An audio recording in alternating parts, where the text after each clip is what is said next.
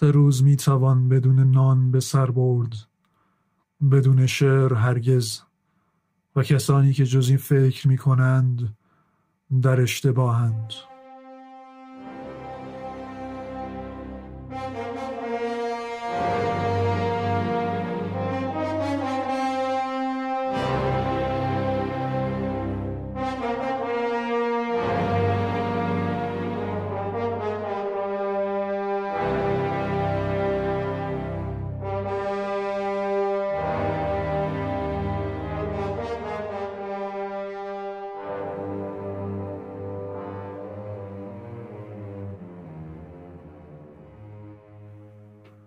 بیش از صد سال از مرگ شارل بودلر میگذرد. در طی این قرن شاید هیچ شاعر دیگری چون او اثری بدین پایه سراباور و ژرف بر روح بشریت ننهاده است. دیوان او نامدارترین کتاب شعر در زبان خود شناخته شده. وی را یگان شاعر کامل حساس ترین و دردمندترین شاعران فرانسه و الماس سیاهی خواندند که اشعه تسکین ناپذیر میافکند.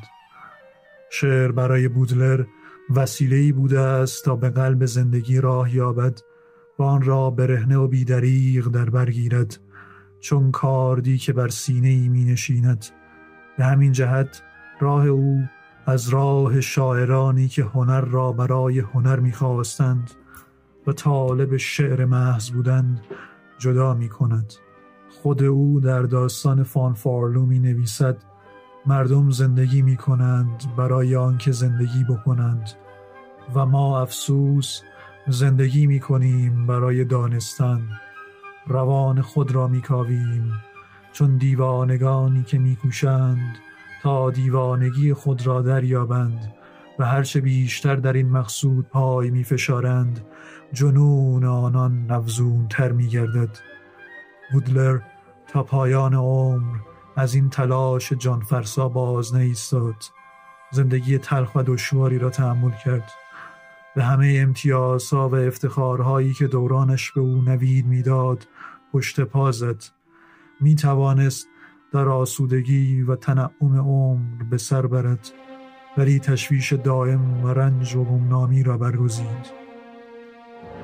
راهی که او در پیش گرفته بود میبایست تنها و سبکبار سپرده شود نه با کوله بارهای سنگین شهرت و ثروت و رفاه. چه کسی را بیشتر دوست داری؟ بگو ای مرد معمایی پدرت مادرت خواهر یا برادرت را. نه پدری دارم نه مادری نه خواهری و نه برادری.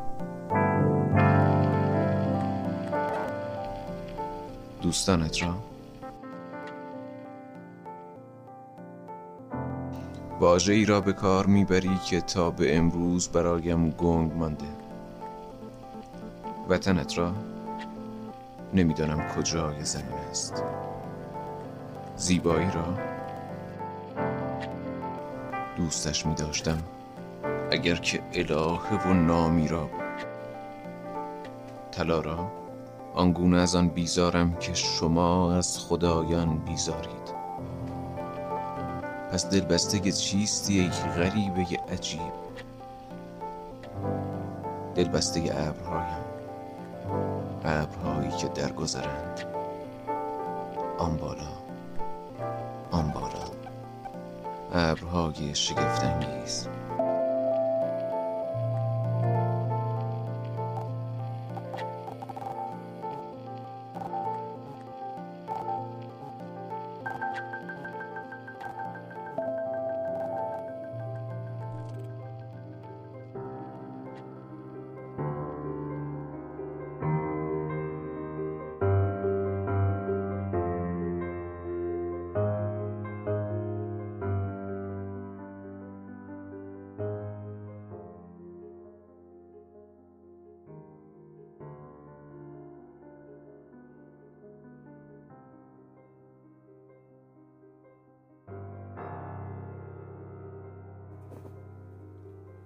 بودلر یکی از کودکان پیشرسی بود که در آنان ندراک و احساس زودتر از موعد معمول بیدار می شود پدرش که به کتاب عشق می ورزید و از روی تفنن گاه به گاه نقاشی می کرد چشم او را از همان خوردی به کتابهای خوشجلد و تصاویر و نقوش آشنا کرد.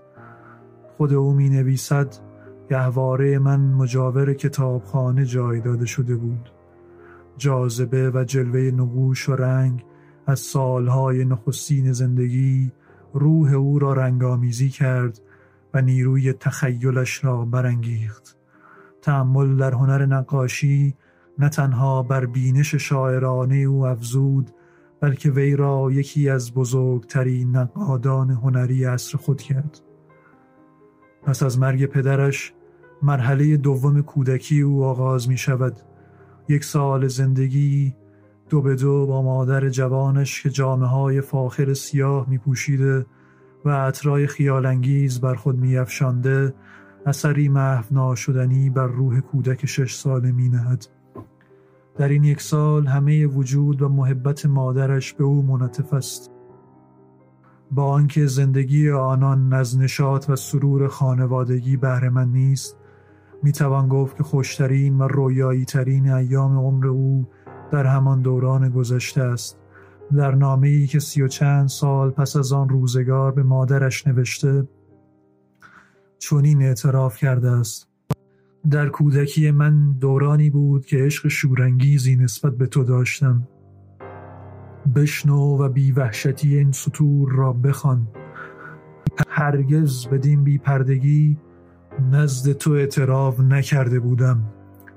گردشی با کالسکه هنوز در یاد من است. تو از آسایشگاهی که در آن بستری شده بودی بیرون آمدی و برای آنکه بنمایی که به یاد پسرت بوده ای طرحهایی را که برای من کشیده بودی به من نشان دادی. گمان می کنی که حافظه دهشت انگیز دارم؟ گردش های طولانی که با هم می کردیم محبت ها و نوازش های مداوم. آن روزگار برای من دوران خوش مادری و فرزندی بود. از تو پوزش می خواهم که خوش نامیدم. زمانی را که بیگمان برای تو ناخوش بوده است.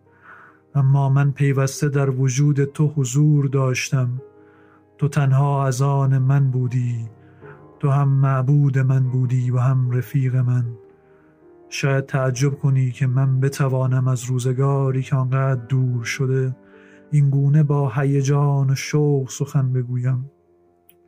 خود نیز متعجبم. اگر جریانهای گذشته اینطور زنده و جاندار در زمیر من نقش میبندد شاید برای آن است که بار دیگر آرزوی مرگ در دل من بیدار شده است.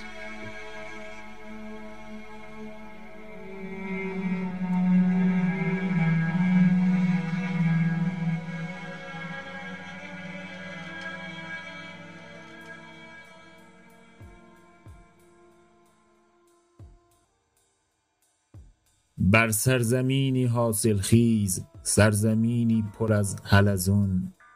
می‌خواهم با دستهایم گودالی حفر کنم.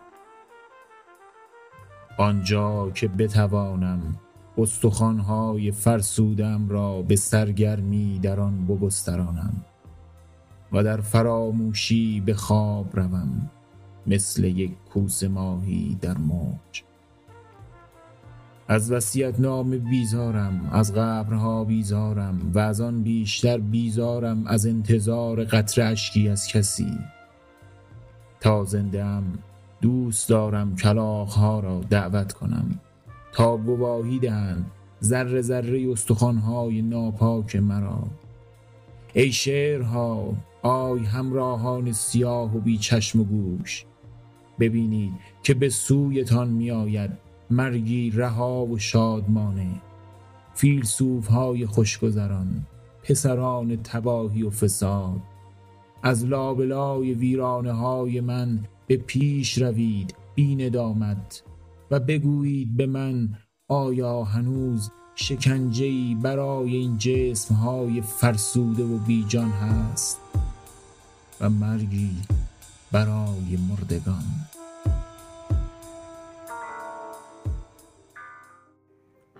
بودلر در سراسر دوران زندگی خود احتیاج به محبت و پناهگاه داشته است.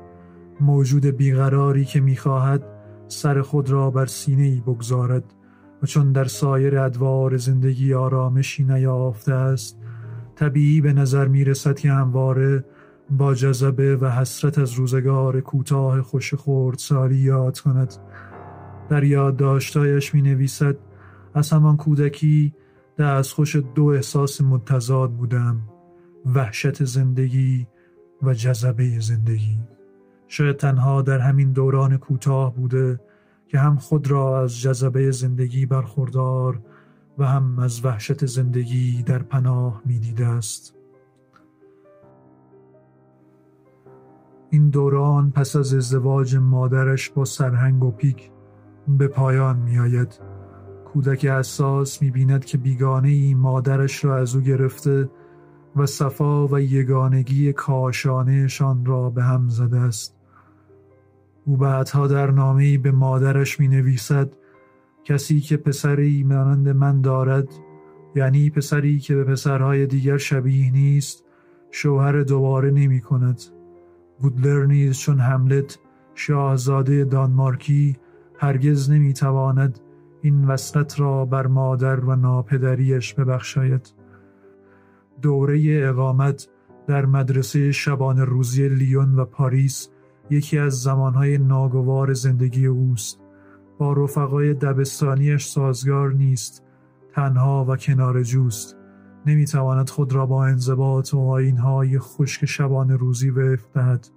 در یادداشتهایش می نویسد از همان آغاز کودکی احساس تنهایی بر غم خانواده و خاصه در میان رفقای همبازی احساس سرنوشتی که جاودانه تنهاست.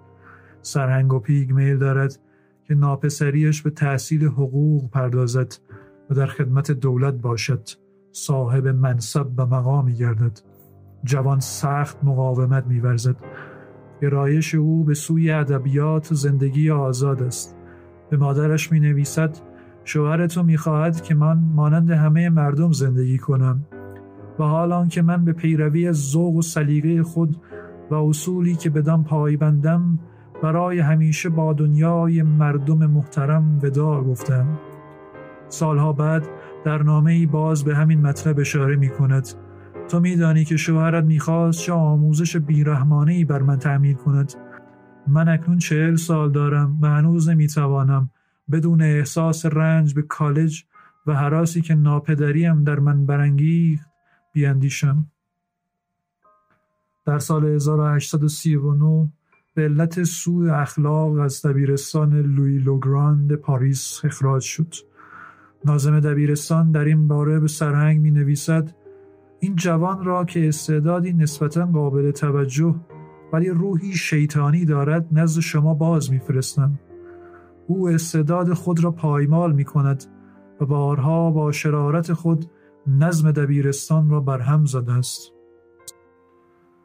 از آن پس دوران معروف به دوران پانسون بیلی آغاز می گردد. این دوران بار دیگر روزگار کوتاه خوشی به شاعر ارزانی می دارد. در آنجا دوستان موافق و سرخوش می و زندگی همراه با بیغمی و سبکسری آغاز می کند. گلگشت و نظاره است و شب زندداری های لذت بخش و زندگی داندیوار در همان زبان با روسبی یهودی به نام سارا که به علت لوچی چشم به لوچک معروف بوده آشنا می گردد. گویا در آغوش همین زن به بیماری سفلیس مبتلا می شود که عوارض آن تا آخر عمر او را ترک نمی گوید. تکرار این شیوه زندگی و دوستان ناباب مادر و ناپدریش را نگران می کند و آنان را بران می دارد که او را چندی از پاریس دور کنند. بنابراین پیشنهاد سفر شرق به وی می شود بودلر میپذیرد و به مقصد هند بر کشتی می نشیند ولی به زودی احساس خستگی می کند نیمه راه چندی در جزیره موریس و بوربون نقامت می کند و پس از پنج ماه سیاحت به پاریس برمیگردد اما سفر دریا تماشای سرزمین های گرم سیر و آفتابی و آشنایی با نژادهای غیر اروپایی اثری عمیق بر روح او می نهد و مایه شاعرانی بسیار غنی برای آثارش فراهم می آورد. پس از بازگشت از سفر همان روش اصرافآمیز در معاش ادامه مییابد. مادر و ناپدریش تصمیم می‌گیرند که نظارتی بر اموال و مخارج او برقرار کنند. به پیشنهاد آنان محکمه ناظری به نام انسل برای اموال او میگمارند. از آن پس دست بودلر در خرج بسته میماند و تنها ماهیانه مختصری به او پرداخت میگردد. به جز بیست و چند سال اول بقیه زندگی بودلر در تنگ دستی دغدغه خاطر و قرضداری میگذرد.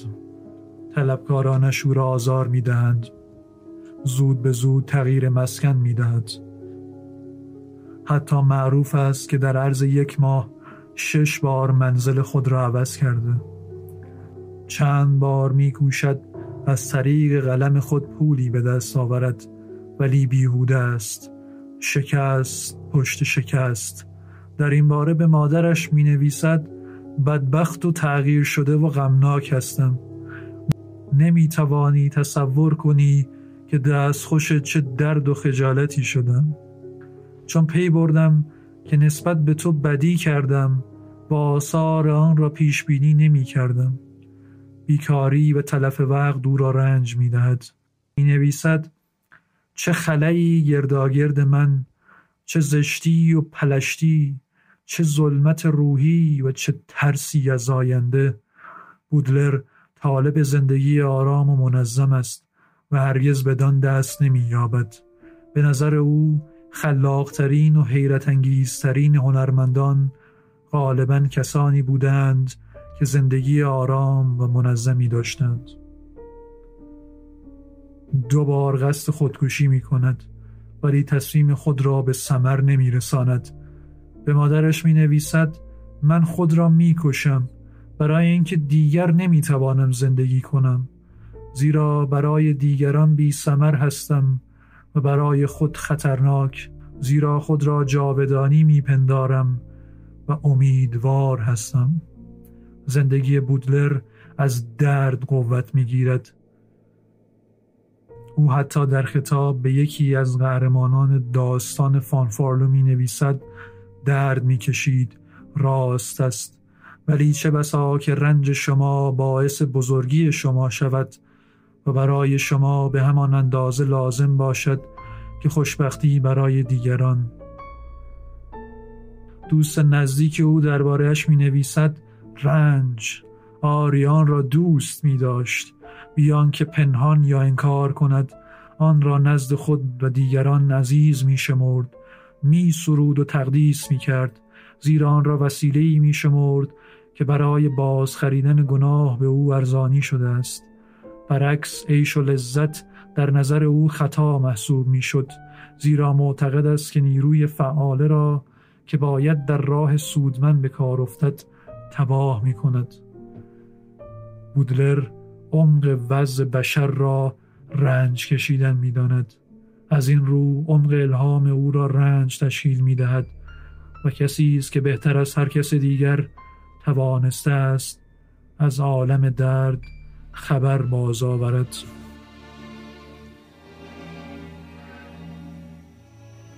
ای نسل قابیل آرام بخواب خوب بنوش و سیر بخور زیرا زندگی با لطف و محبت به روی تو لبخند می‌زند. و تو این نسل حابیل تا عمر داری در گل و لجن غوطه بخور. و آخر نیز با بینوایی و بدبختی جان سپار. ای نسل قابیل شاد باش زیرا وجود تو مایه پسند آسمان است. ولی تو ای نسل حابیل همچنان اسیر شکنجه باش زیرا رنج تو پایان ندارد. ای نسل قابیل خرسند باش. زیرا در دیار تو کشتزارها پیوسته سرسبزتر و گله های گوسفندان هر سال فزونتر می شوند اما تو ای نسل حابیل که پیوسته اندرونت از گرسنگی چون سگان پیر مینالند و فریاد می‌کشند. همچنان گرسنه به من و زاری کن. ای نسل قابیل آرام در کنار آتش بنشین و گرم شو. تو ای نسل حابیل مثل شغالان در لانه تنگ خود بمان و از سرما بلرز. ای نسل قابیل عشق بورز و همچنان که سیم و زرت پیوست رو به فزونی است هر سال فرزندانی نو پدید آور. اما تو این نسل حابیل به کوش که اشتهایی بیش از آنچه محرومان دارند پیدا نکنی. زیرا زر و سیمی به دستت نخواهند داد. ای نسل قابیل همچون حشرات جنگل پیوست سرگرم خوردن و رشد کردن باش. و تو این نسل حابیل دست در دست زنان و فرزندان گرسنه خود نه و در جاده ها آواره و سرگردان شو. آه ای نسل قابیل حتی لاشه تو نیز کودی خواهد شد که زمین را برای محصولات آینده نیرومندتر خواهد کرد.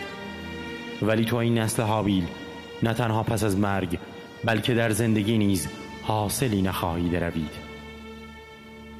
اما این نسل قابیل شرم بر تو باد زیرا در دوران حکومت توست که گاواهن مغلوب سر نیزه شده است. و تو این نسل حابیل خدا را برای زمین بگذار و خود به آسمان رو زیرا زمین را برای تو نساختند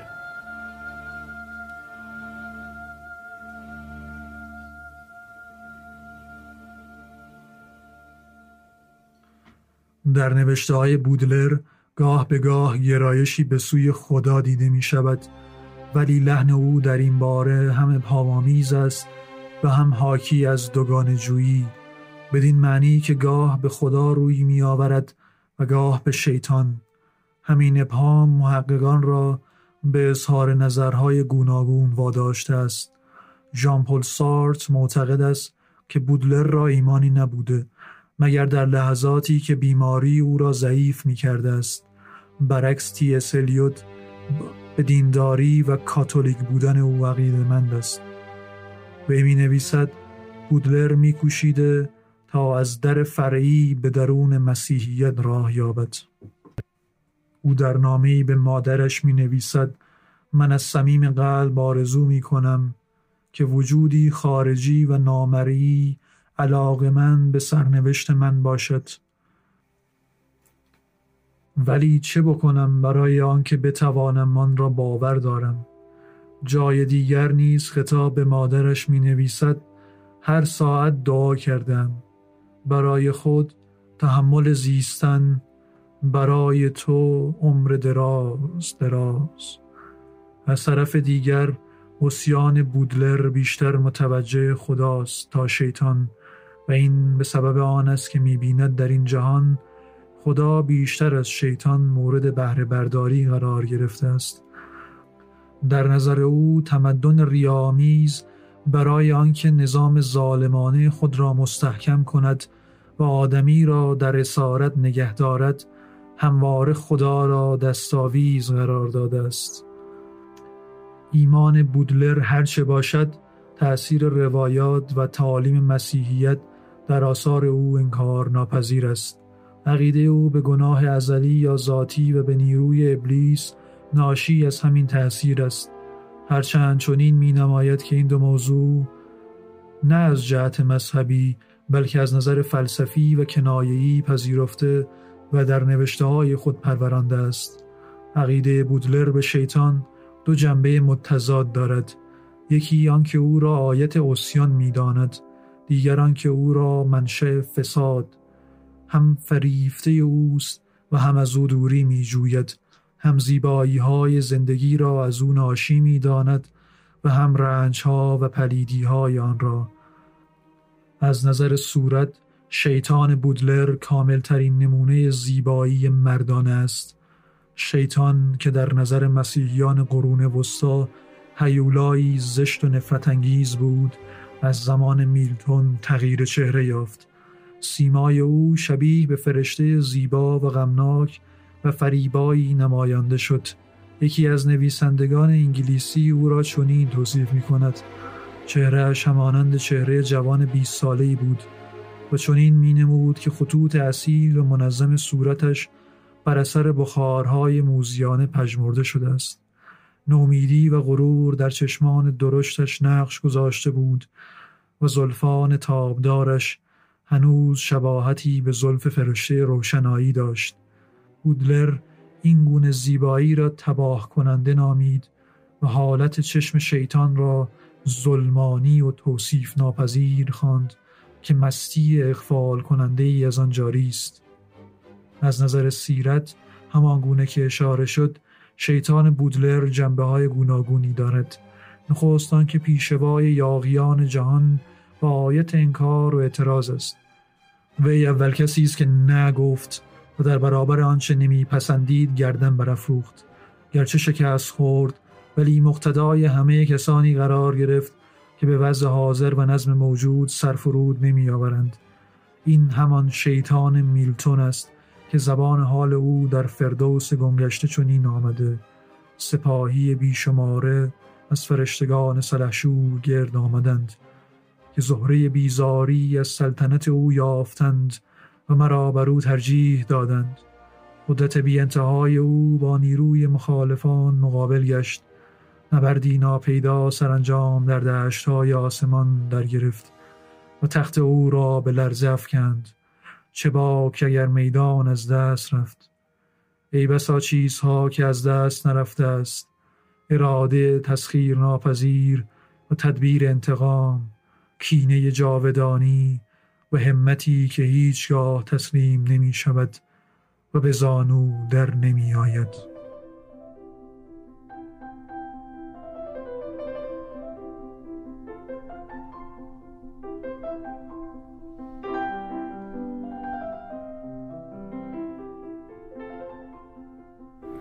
مست شوید. مست شوید. تمام ماجرا همین است. مدام باید مست بود. تنها همین. باید مست بود تا سنگینی رقت بار زمان که تو را می شکند و شانه هایت را خمیده می کند را احساس نکنی. مادام باید مست بود. اما مستی از چه؟ از شراب از شعر از پرهیزکاری آنطور که دلتان می‌خواهد مست باشید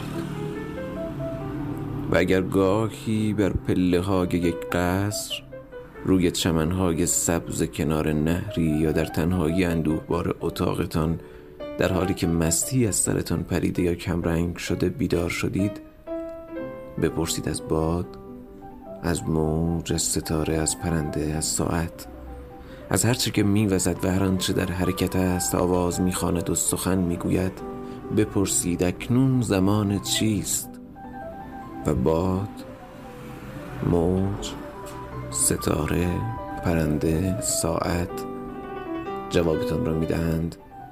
زمان مستی است. برای اینکه برده شکنجه دیده زمان نباشید مست کنید. هموار مست باشید. از شراب از شعر یا از پرهیزکاری. آنطور که دلتان می‌خواد.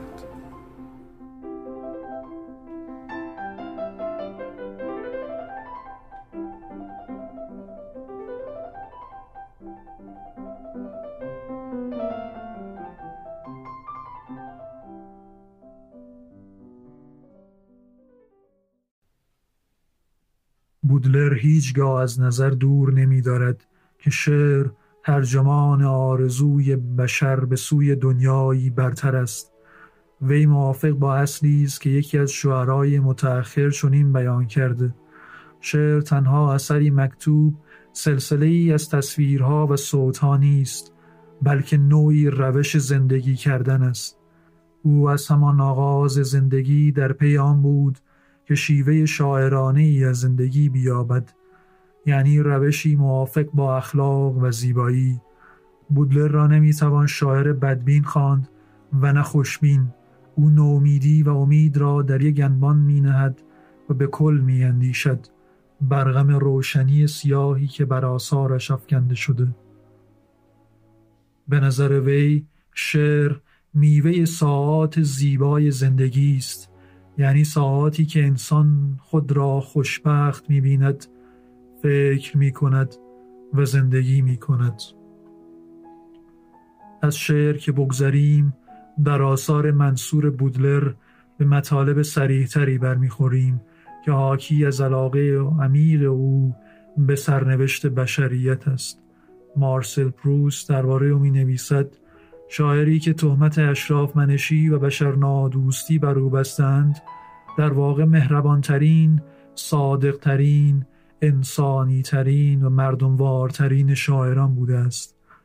البته نباید توقع داشت که انسان دوستی بودلر شبیه به نوپرستی سیاست پیشگان یک حزب سوسیالیست باشد. او عالم دیگری دارد و نظرش نسبت به روابط بشری حاوی مفهومی عرفانی و پیچ در پیچ است. بودلر طالب دنیایی است که شایسته زیستن و قابل تنفس باشد و زیستن همان خوردن و راه رفتن و خوابیدن نیست. او فریب رنگ ها اسما و ها نمی‌خورد. در نظر او باید عمق روابط بشری تغییر پذیرد و جامعه انسانی از این تقسیم ننگین ستمگر و ستمکش رهایی یابد چه از نظر جسم و چه از نظر روح بودلر اگر عقیده سیاسی مشخصی نداشت لیکن در هر فرصتی که بیش آمده در صف کسانی جای گرفته که رنج می بردند و بر ضد بیدادگری به پای می خواستند. شرکت او در انقلاب 1848 فرانسه از این جهت نمونه روشنی است.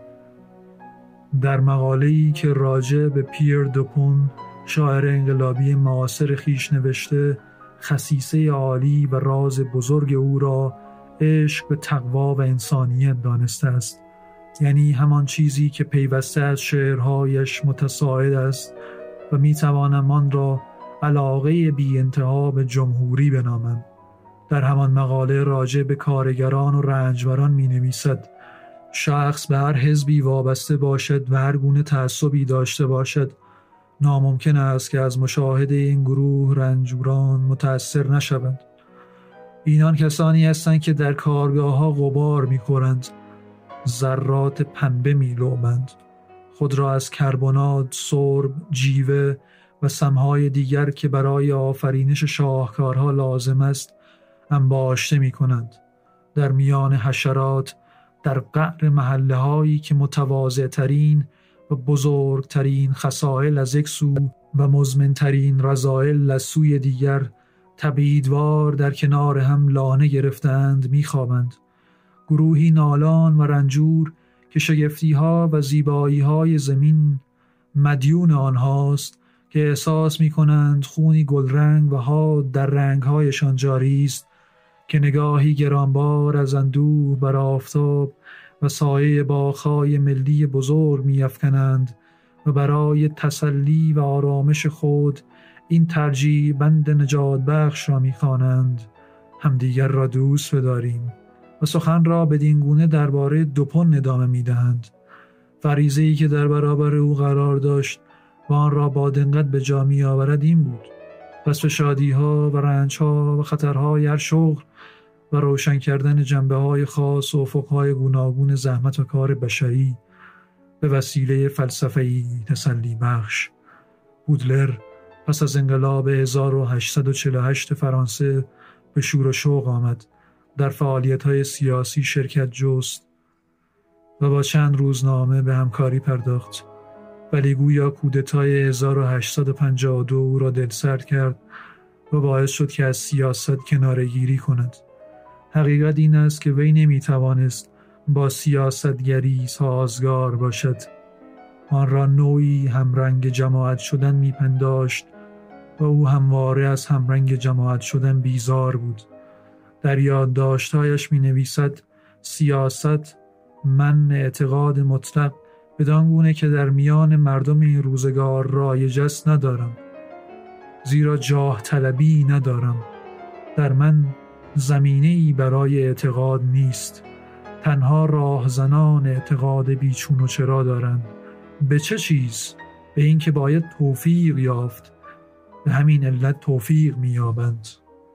برای چه من توفیق بیابم؟ زیرا حتی میل آزمودن آن را هم در خود نمی بینم می توان امپراتوری های بزرگ را بر جنایت و مذاهب عالی را بر شیادی و غدر بنا نهاد. با این همه من اعتقادهایی دارم در معنایی بلندتر که نمی‌تواند از طرف مردم زمان من ادراک گردد. به بورژوازی. شما اکثریت هستید. از نظر تعداد و از نظر هوشمندی. پس قدرت که همان عدالت است از آن شماست.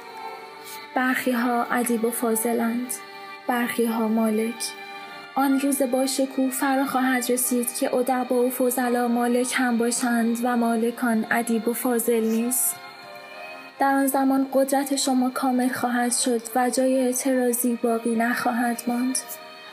تا زمانی که این هماهنگی به واقعیت بپیوندد تنها کاری که می‌توان کرد این است که آنها که مالکند بکوشند ادیب و فاضل شوند. چون دانایی لذتش هیچ کمتر از مالکیت نیست. حکومت شهر در دستان شماست و این عادلانه است چون قدرت واقعی شما هستید. اما شما باید استعداد درک زیبایی را هم داشته باشید. چون همانطور که هیچ یک از شما بدون قدرت نمی‌تواند سر کند هیچ یک از شما هم حق ندارد بدون شعر سر کند. تا سه روز می‌توان بدون نان سر کرد. اما بدون شعر هرگز. و کسانی از شما که خلاف این را می‌گویند سخت در اشتباهند. آنها مغزشان کار نمی کند اشراف زادگان اندیشه توضیح کنندگان ستایش نکوهش انحصار طلبان امور ذهنی. به شما گفتند که حق ندارید احساس کنید و لذت ببرید. آنها فریسیان روزگار ما هستند. چون حکومت شهری در دست شماست که عامه مردمش همان عامه مردم جهان هستند. پس ضروری است که شما لیاقت این کار را داشته باشید. حز بردن یک علم است و به کار گرفتن حواس پنجگانه مستلزم مستلزم گام پیش نهادنی است که تنها از راه حسن نیت و نیاز به وجود می آید. بسیار عالی. چیزی که شما محتاجان هستید هنر است. هنر کالایی بسیار با ارزش است. جرعه ای تراوت بخش و نشاط آور که شکم و سر را به تعادل آرمانی میرساند. شما کار کرده آن را درک می کنید شما آقایان بورژوا خواه از دسته تجار باشید یا در جرگه اهل قانون. وقتی ساعت هفت یا هشت را می نوازد سرتان به سوی بخاری دیواری یا بالشتک صندلی راحتی خم می شود این درست همان ساعتی است که بعد از یک روز کار سخت اشتیاقی تند یا خیال بافی فعال شما را سرحال می آورد اما انحصار طلبان تصمیم گرفتند شما را از بهره مندی از میوه های دانایی من کنند چون دانایی دکان و بسات آنهاست و آنها به شدت حسودند. اگر آنها تنها توانایی خلق آثار هنری و فهم شیوه های تولید آثار هنری را از شما مزایقه می کردند انگشت بر حقیقتی می گذاشتند و جایی رنجش نبود. چون حقیقت این است که کسب و کار و تجارت سه چهارم وقت شما را می‌گیرد و اوقات فراغت شما صرف تفریح و خوشگذرانی می شود. اما انحصار طلبان با این عنوان که شما قواعد هنر را به خوبی قواعد قانون و تجارت نمی‌دانید حز بردن از هنر را هم برای شما ممنوع اعلام کرده اند. در حالی که موضوع این است که اگر دو سوم وقت شما وقف دانش می شود یک سوم باقی مانده باید صرف احساسات شود.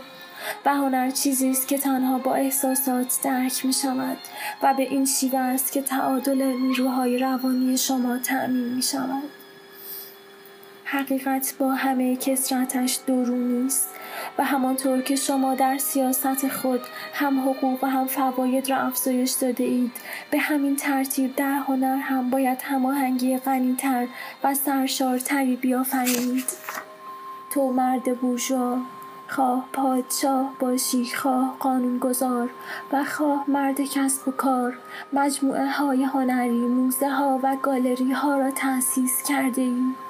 برخی از این مؤسسات که 16 سال پیش تنها به روی این حصار طلبان گشوده بودند امروز درهای خود را به روی انبوه مردم باز کردند شما شرکت ها تأسیس کرده اید. شرکت ها را با هم ترکیب کرده و وام ها اعطا کرده اید. تا ایده آینده را با همه تنوع و گوناگونی آن سیاسی، صنعتی و هنری تحقق ببخشید. در هیچ مؤسسه شریفی شما ابتکار عمل را به دست اقلیت معترض و رنج کشیده یعنی فرقه جمهوری خواه نسپرده اید که به هر رو دشمن طبیعی هنر است. چون در هنر و در سیاست از دست دادن ابتکار عمل در حکم خودکشی است و برای اکثریت دست زدن به خودکشی غیر ممکن است. و شما برای کشورهای دیگر هم همان کاری را کرده اید که برای فرانسه. موزه اسپانیا را داریم که کارش گسترش اندیشه هایی است که شما در زمینه هنر در سر دارید. چون شما خوب می‌دانید که همانطور که یک موزه ملی نوعی تبادل آرا و احساسات است که تحت تاثیر ملایم آن قلب آدم ها نرم و اراده هایشان استوار می شود به همین ترتیب هم یک موزه خارجی جای نوعی تبادل احساسات بین المللی است که در آن دو ملت با مشاهده و مطالعه بیشتر آثار یکدیگر با آسودگی خاطر می توانند در فکر یکدیگر نفوذ و بدون بحث و گفتگو با یکدیگر دوستی کنند. شما دوستان طبیعی هنر هستید. چون برخیتان ثروتمندید و برخی دیگرتان اهل فضل و ادب. شما که دانش، صنعت، کار و پول خود را به جامعه داده اید در ازای آن خواهان لذت تن، خرد و تخیل خود هستید. اگر شما بتوانید آن اندازه لذت ببرید که برای برقراری توازن بین همه قسمت های وجود شما ضروری است در این صورت خوشبخت خورسند و خوشنیت خواهید بود. همانطور که جامعه خوشبخت خورسند و خوشنیت خواهد بود وقتی به توازن عمومی و مطلق برسد. و به این سبب است که این کتاب به شما بورژوازی تقدیم می شود. چون هر کتابی که مخاطبش اکثریت اکثریت به لحاظ شمار و به لحاظ هوشمندی نباشد کتاب احمقانه ای خواهد بود. شارل بودلر یک مه 1846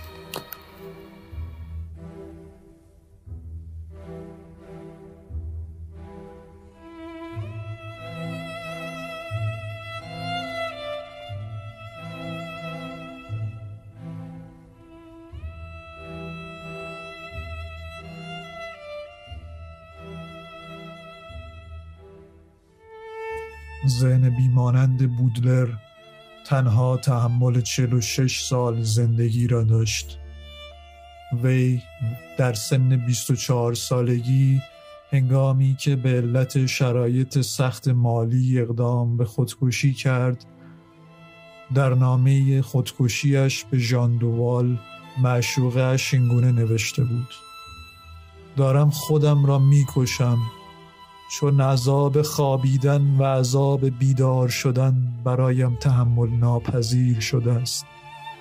خودم را می‌کشم چون باور دارم که نامیرا و جاودانم و به این امیدوارم. وقتی که تو این نامه را می‌خوانی من دیگر مردم.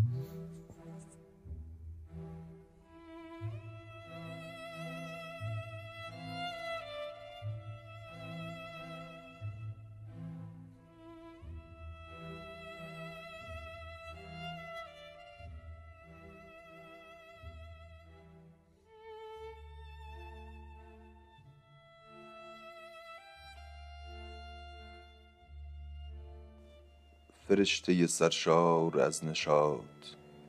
تو با رنج آشنایی. با شرم و پشیمانی زاری و ملال و حراس گنگ شبهای هولناکی که در سینه دل را چنان می فشارد که گویی کاغذی را مچاله می کند. فرشته سرشار از نشاط. تو با رنج آشنایی. فرشته سرشار از مهر تو با کین آشنایی. با مشت های گره کرده در تاریکی و عشق های تلخ. آن دم که انتقام ندای دوزخی در می‌دهد و بر نیروهای ما چیره می شود فرشته سرشار از مهر. تو با کین آشنایی.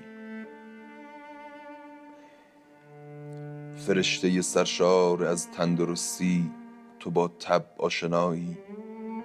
که در طول دیوارهای بلند نبان خانه بیرنگ چون تبعیدیان پای بر زمین می کشد و ره می سپرد آفتاب کمیاب را می جوید و با خود زمزمه می کند فرشته سرشار از تندرستی.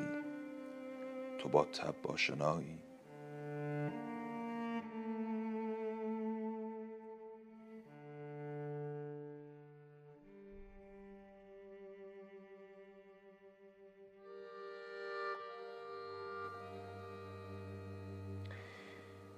فرشته سرشار از زیبایی تو با چهره پرچین آشنایی. با حراس از پیری و عذاب هولناک خواندن وحشت نهان دلبستگی. در چشمانی که چشمان آزمند ما دیرگاهی در آن خیره بودند. فرشته سرشار از زیبایی تو با چهره پرچین آشنایی.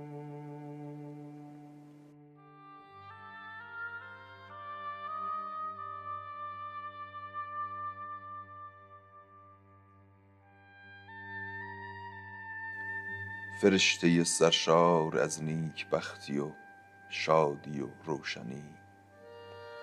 داوود اگر می بود به گاه مرگ از پرتو پیکر سهرامیز تو شفا می خواست. اما من از تو ای فرشته جز دعا نمی طلبم.